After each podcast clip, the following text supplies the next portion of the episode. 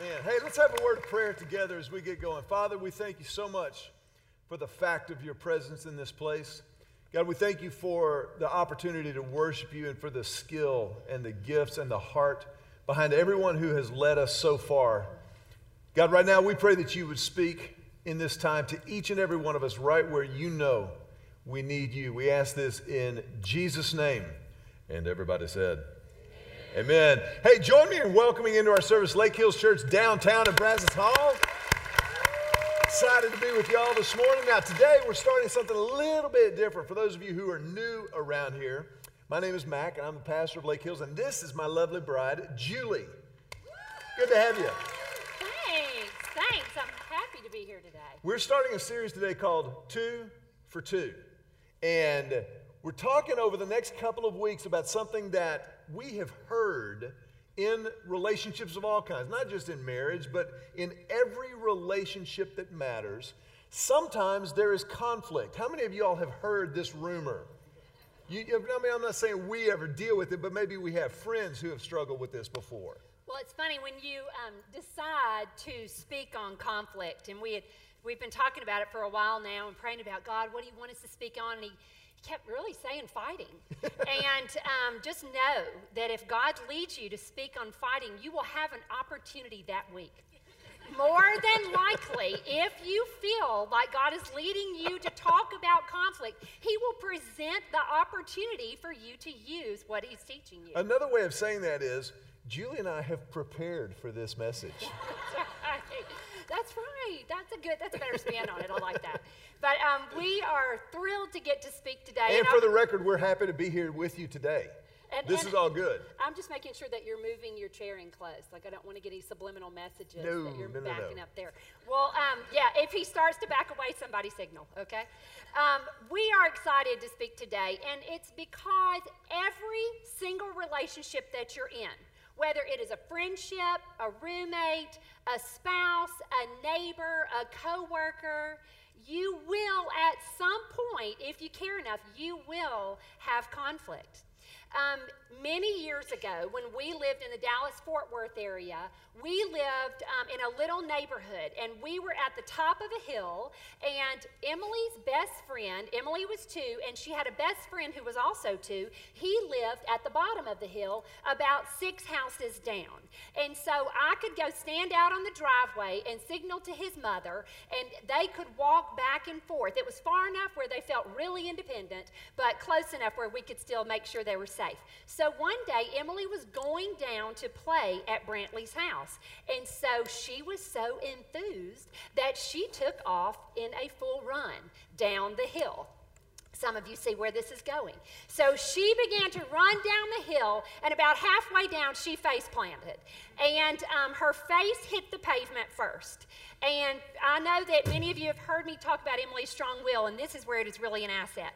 So she lifted back up, and we could, both mothers, when she fell, you could hear us both. and she jumped back up, she rubbed the gravel off her face, and she continued to run down the hill to go see Brantley. And so the mom checked and she gave me a thumbs up and said she appears to be okay and um, washed her face off. Emily had decided, Emily determined in her mind that connecting with Brantley, being with Brantley, was worth going through the discomfort, fighting through the pain. Many of us have relationships whether it is a spouse, coworker, neighbor, whatever it is, friendship, a sibling, um, an adult uh, parent, or if you're a, par- a, parent, you may have an adult child. You have a relationship, and whether you realize it or not, you continually decide is this relationship worth the pain, the discomfort, and the struggle that it takes to maintain the relationship? Because every single relationship will fight conflict. And you decide is this relationship worth fighting through that to get to the other side? We would all agree that God's word says over and over again love one another, love one another. Jesus told the disciples, This is how they will know you're my disciples if you.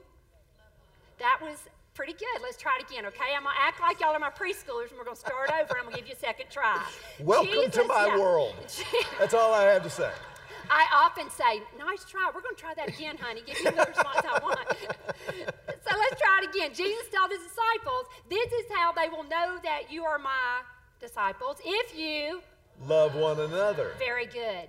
Here's the key to love right, you have to fight right. To love right, you must figure out and determine how to fight right because I've decided, Mac has decided, I'm going to go ahead and make that assumption for you today. I love to speak for him. Um, I, he's, we've decided this relationship is worth fighting through the pain and discomfort to get on the same page. We've decided with our teenage children, yes, there are times when it is painful for them to have us as parents. But they've decided, we've decided it's worth the effort to work through it to get to the other side. My friendships, my siblings, my parents, your relationships, your coworkers, you must decide that yes, we're going to love one another. And to love right, you have to learn to fight right. And fortunately for us, in addition to including all of those scriptures about loving one another, God also includes some great information on how to fight right. And that's what we're going to look at today. But you know, the great thing about it is, if you think about it, you never, let me put it positively, you only get mad at somebody you care about. That, those are the only people that you engage in conflict with over and over and over again. The people that I'm just kind of like loose acquaintances with, we rarely fight. We, we don't. We're just kind of like, okay, yeah, take care, have a nice day, you're crazy. But if you're living under the same roof with somebody or you're working with somebody day in and day out, that's where the, and that I think ought to be kind of a, a sign of encouragement and a place to begin to kind of go, okay, wait a minute. I really do care about this person. I really do care about their welfare or the welfare of our company or our family or our school or our church. And so, because we care, we're going to enter into what Scott Peck referred to a generation ago as the tunnel of chaos. That's, you know what the tunnel of chaos is? The entry to the tunnel of chaos has a sign over it that says, We need to talk. That's the tunnel of chaos. Because when you say to somebody, we need to talk, you're entering into this vast world of unknown. When you do kind of engage in like open conflict, that should be a sign that the relationship actually matters to one degree or another. I remember a high school basketball coach who told me years ago, he said, he goes, the only time you need to worry is if I'm not yelling at you. Now, we should not approach our marriages as a coach, Good, good clue. but we should remember that we care about those people that we're engaged with. Well, that was my signal that I had something to say. I know, Did that's why I everybody pick up on that that? Yeah, because I never interrupt him. um, now I forgot what I was going to say. it was so important. Oh, I know. Okay, the a a lot of people think that the opposite of love is hate, and the reality is that the opposite of love is apathy.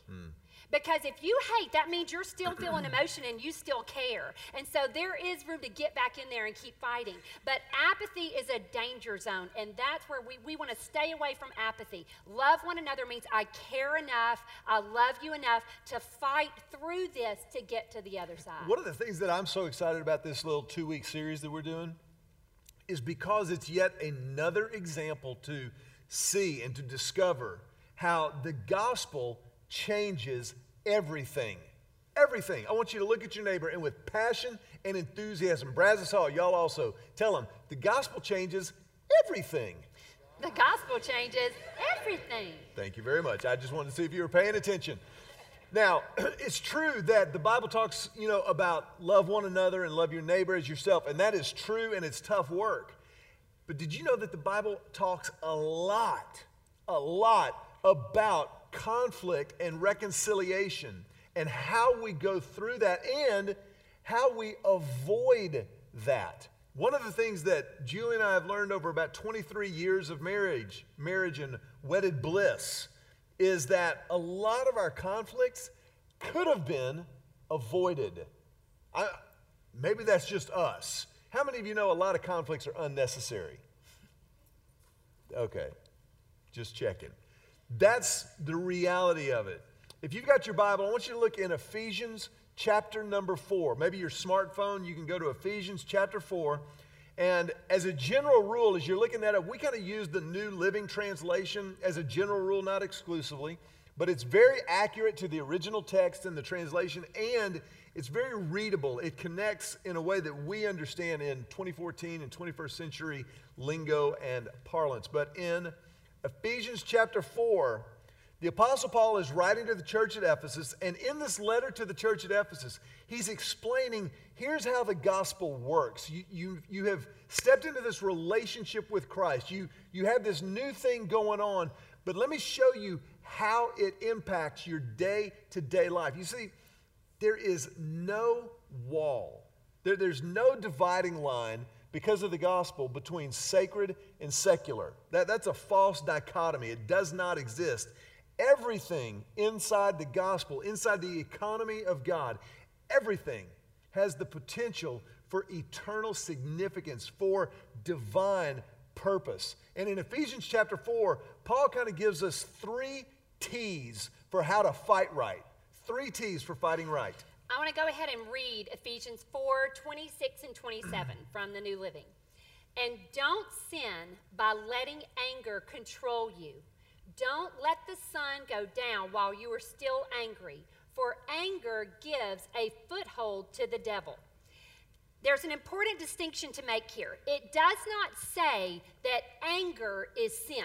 Mm. It does not say that feeling angry or being frustrated is a sin. It does say, though, when you're angry, do not sin by letting the anger control you. We have to draw a distinction between the emotion and the feeling of anger and the behavior and the action in response to the anger. There's an assumption That's made good. here. At some point in life, if you haven't yet, I want to give you a heads up. you will feel angry. You will feel frustrated. You will, maybe you just started um, dating somebody and I will never be angry with him. That is so awesome for you right now, but you may want to take notes because you may maybe, have the opportunity to help somebody else who yeah, does maybe, deal with it. you know, you have a friend that you can help out. Or maybe you have a best friend and you think, oh no, we, our personalities are perfect. We never argue. We never, it's just good to be ready. I like to tell people proactive is not just a zit cream, okay? It's a way of life.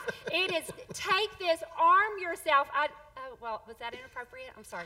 Um, it, arm yourself with this information. I will feel angry. I will feel frustrated. Now, let me prepare myself and determine now what I'm going to do, how I'm going to behave when I feel that and you emotion. know what? Too, sometimes your anger is appropriate. Sometimes your anger is, is absolutely under, not just understandable, but you, you ought to be angry at something.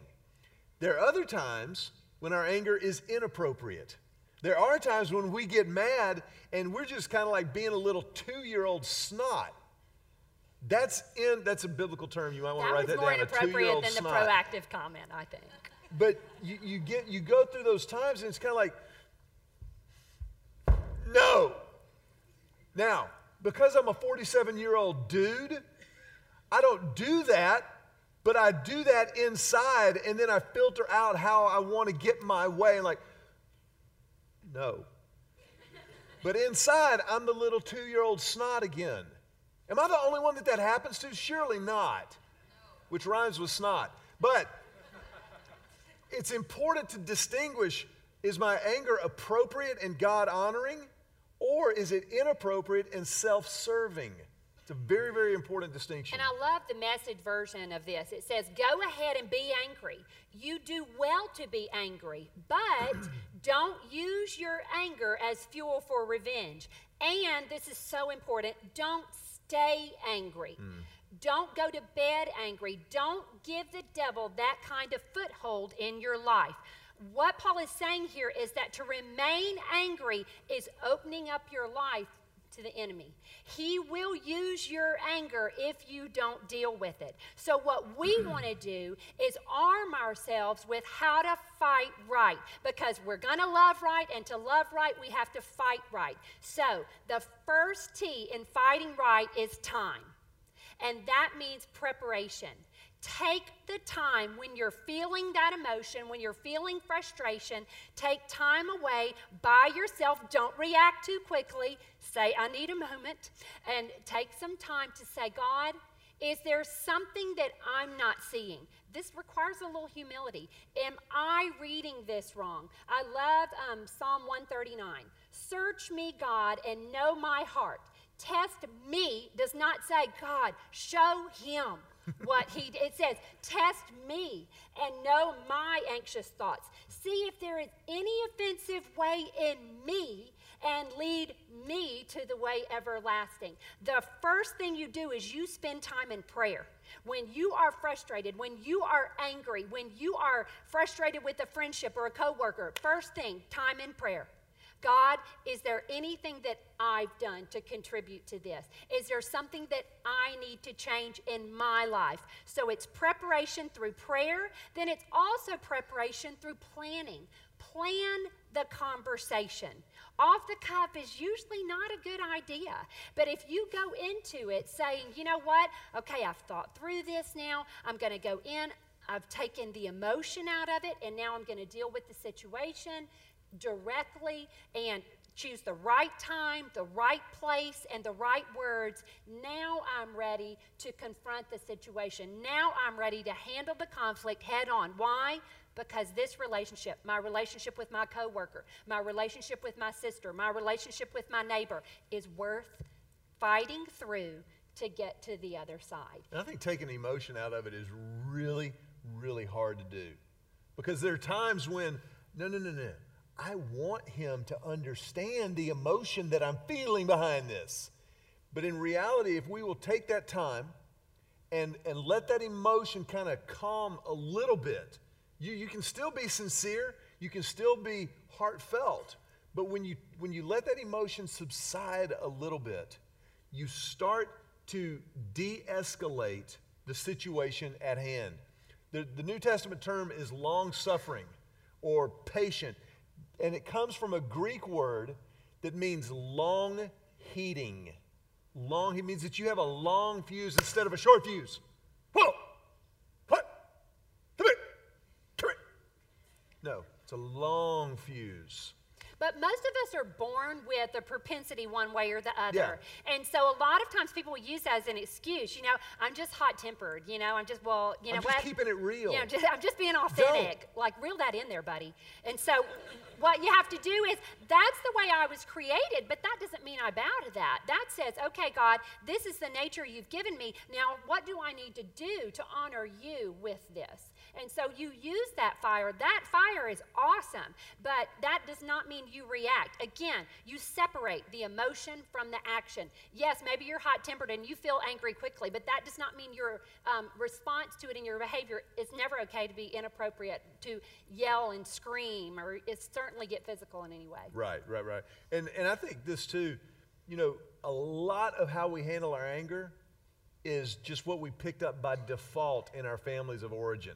You know, I mean, that, that's just that's just kind of what it's, it's by default how, how we're wired up and coupled with our sin nature and what we saw growing up in our homes, in our families of origin, from our mom and dad, from our brothers and sisters, and how we reacted to that. We all learned how to play within a system, usually without even realizing we were doing it.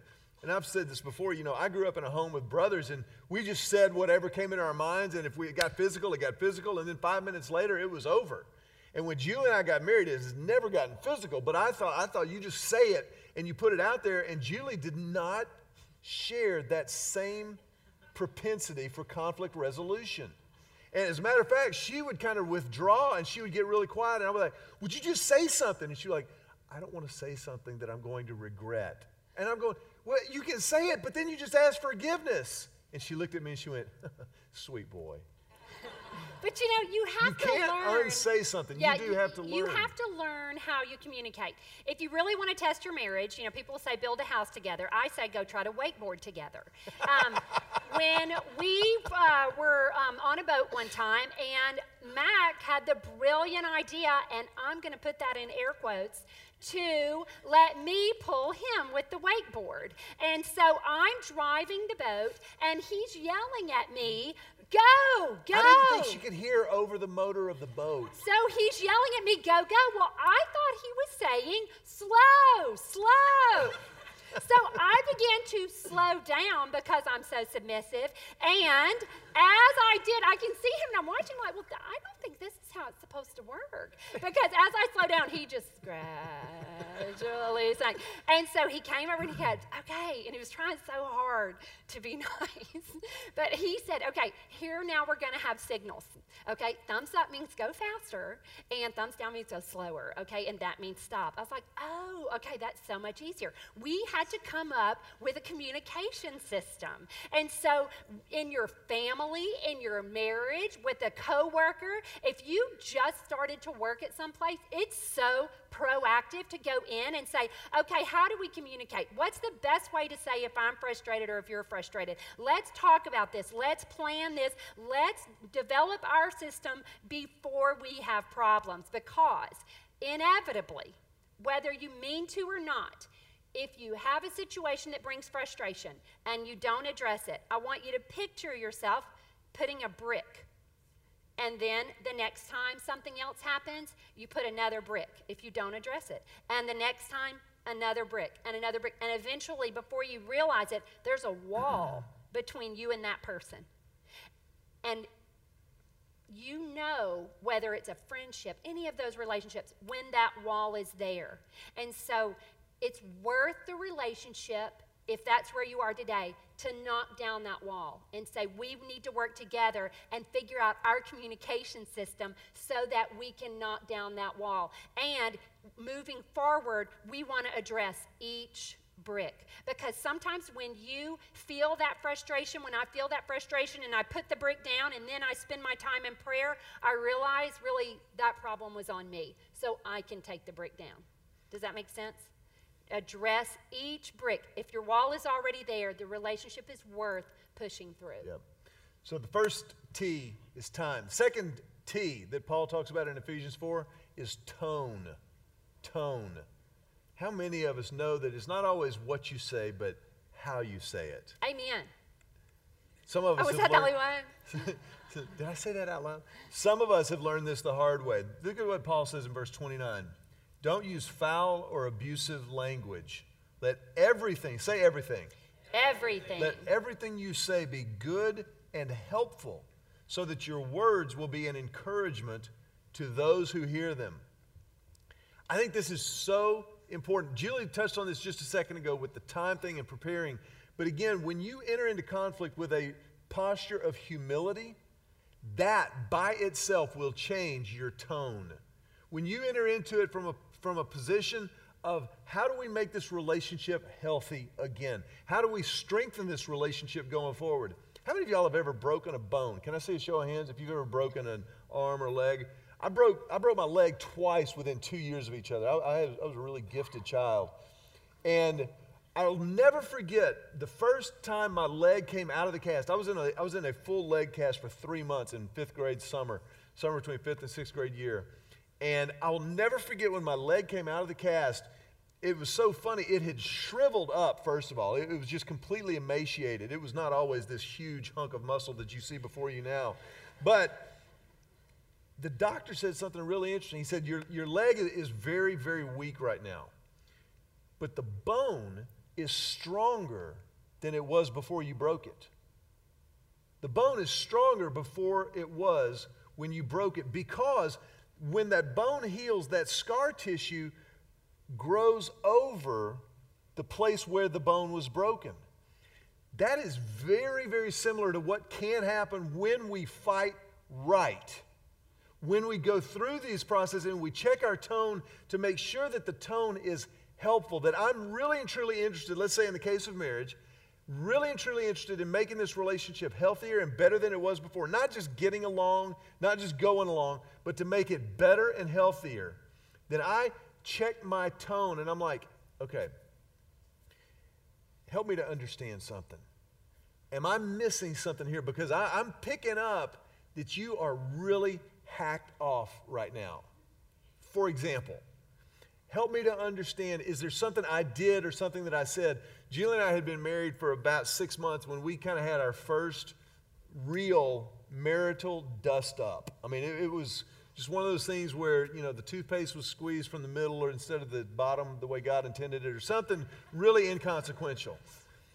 But I'll never forget learning in that moment that the tone really and truly mattered. That we needed to say, okay, we're in this together to make this better going forward. And so the tone that you use goes a long way towards communicating your motive and your heart and your desire for the relationship. When I get kind of snippy and snotty, it's because I'm interested in getting my way.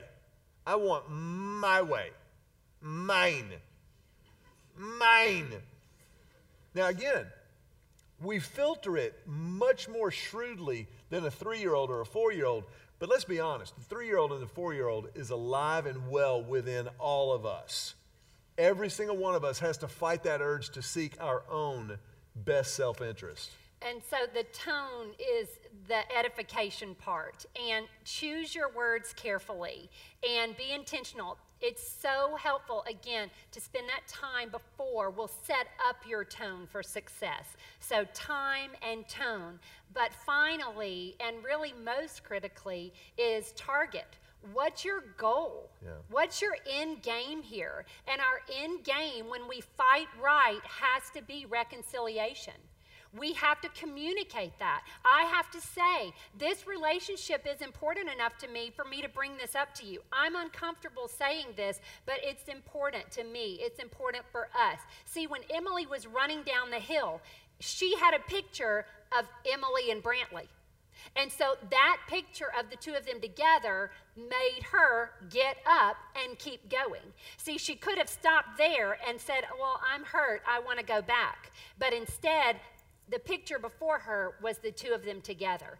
That is what drives you in a conversation. That is what drives you in this um, conversation of reconciliation is, you know what? What am I fighting for? I'm fighting for us, not me.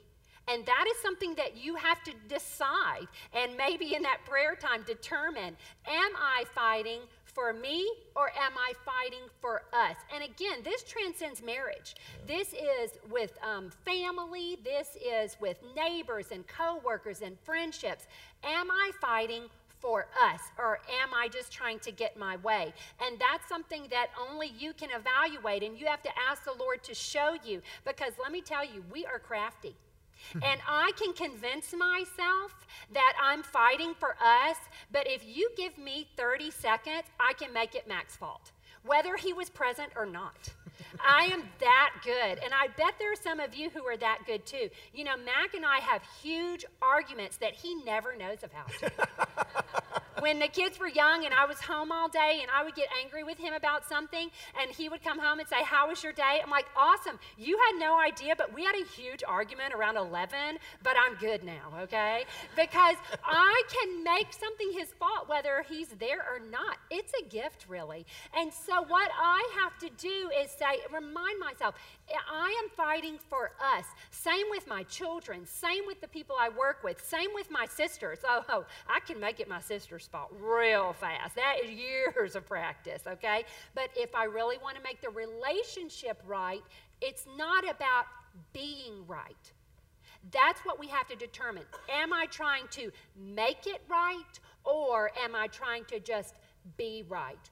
We are working on godly, healthy relationships. And so, to love right we fight right. And that means determining and determine. When I say determine, I grit my teeth because I think that's what is necessary to make long lasting relationships work. It's a grit, it's a drive to say, I'm in it to win it, and I'm going to stick with this friendship no matter what. It is that Galatians 6 9, do not grow weary in doing good, do not grow weary in being a friend, for in the proper time you will reap a harvest if you don't give up. That's the determination it takes to have a healthy relationship. And to fight right, you have to decide the reconciliation is worth the fight, and that's my end game. In this tough conversation, I'm willing to have it because my end game is a God honoring relationship where we can love one another, and eventually those around us will say, Ah, they must be disciples of Jesus. I can tell because of the way they love one another. Paul says this in Ephesians 4 Get rid of all bitterness, rage, anger, harsh words, and slander, as well as all types of evil behavior. You know what slander is? Slander is not the same thing as libel. Slander is where you tell the truth to hurt somebody. Slander is when you say something that's true, and then they say, Why would you say that? I'm sorry, did that bother you? I was just telling the truth. That, that's slander. Instead, this is what he says, and this is the end game, the target that Julie was just talking about. Instead, be kind to each other, tenderhearted, forgiving one another, just as God through Christ has forgiven you. I want to make sure that we all get this. All roads lead to the cross. All roads lead to the cross of Jesus. The gospel changes everything, even how we fight, how we disagree with one another. And it's ultimately how I choose to fight right with Julie or with Emily and Joseph in our household, or maybe a staff member, or maybe a friend. How I choose to fight right is ultimately a reflection of what I believe about God. It's about what I believe God has done for me, what He is doing through me, and who He claims to be. So when we choose to fight, as Julie just said so beautifully, we're not fighting for our right. We're fighting to make it right. We're fighting for the good of the relationship because every relationship is a gift from God. Every relationship is to be used for God's purposes and God's pleasure. So when we understand that, then we kind of come back and we recalibrate and go, wait a minute. This isn't just about me getting my way. This isn't just about even us, you know, making this right again. Ultimately, this is about the gospel. This is about what Jesus Christ did on the cross. And what Paul says there kind to each other, tenderhearted, forgiving one another, just as God through Christ has forgiven you.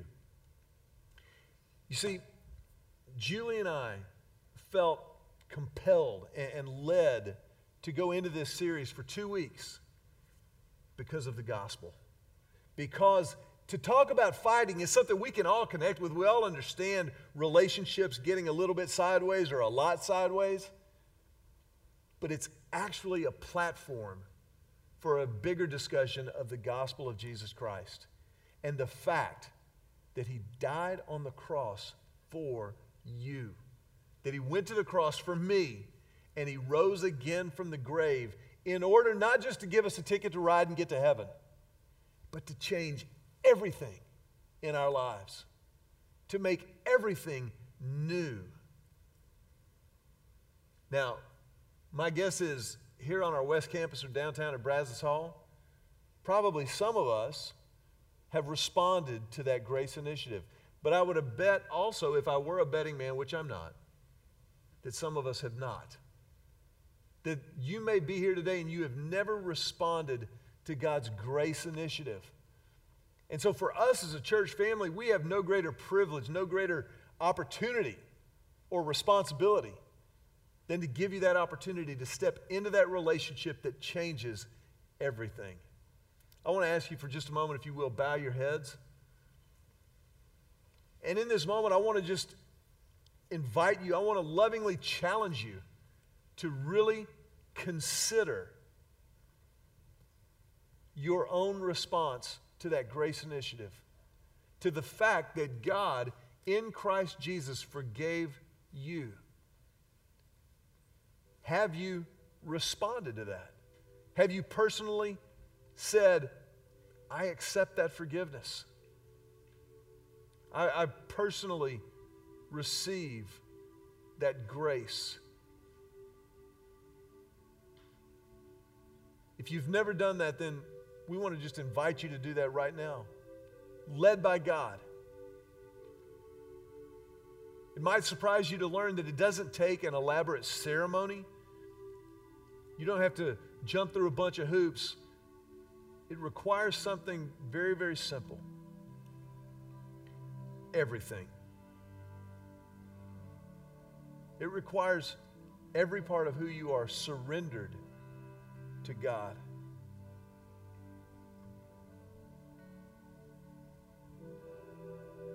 So I want to invite you just to pray right now, just silently where you are.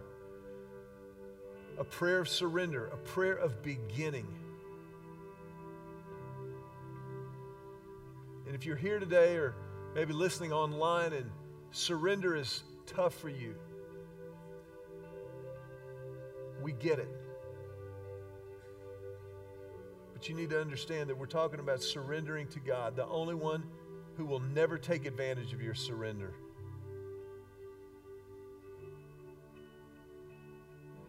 I want to invite you just to pray right where you're sitting, just talking to God. Just say, silently in your own words, something like this. Just say, Jesus, I need you, and I know it. I accept your forgiveness. I choose to believe that you went to the cross for me, that you rose again for me, and I accept. And Jesus, in exchange for your life, I give you mine. All of it. Surrendered.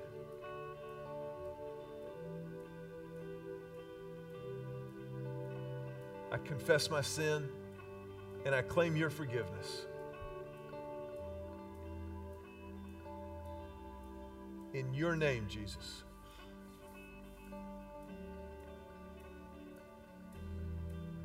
I want to ask you just to remain with your heads bowed and your eyes closed for another moment. Because this moment is sacred. As God moves in people's lives in an eternity shaking way. And if that was your prayer, just this moment, and you meant it for the first time in your life, then I want to make sure that you understand this is the most important moment of your life. It's the moment for which you were created. And it's the moment upon which God will build every other moment of your life from this point forward. So, with our heads bowed and our eyes closed, I want to ask you if you just prayed that prayer, maybe downtown, to mark this moment just by raising your hand and holding it up high for just a moment. And by your raised hand, you signify to yourself this moment that it's real, that it happened, that God called and you answered once and for all.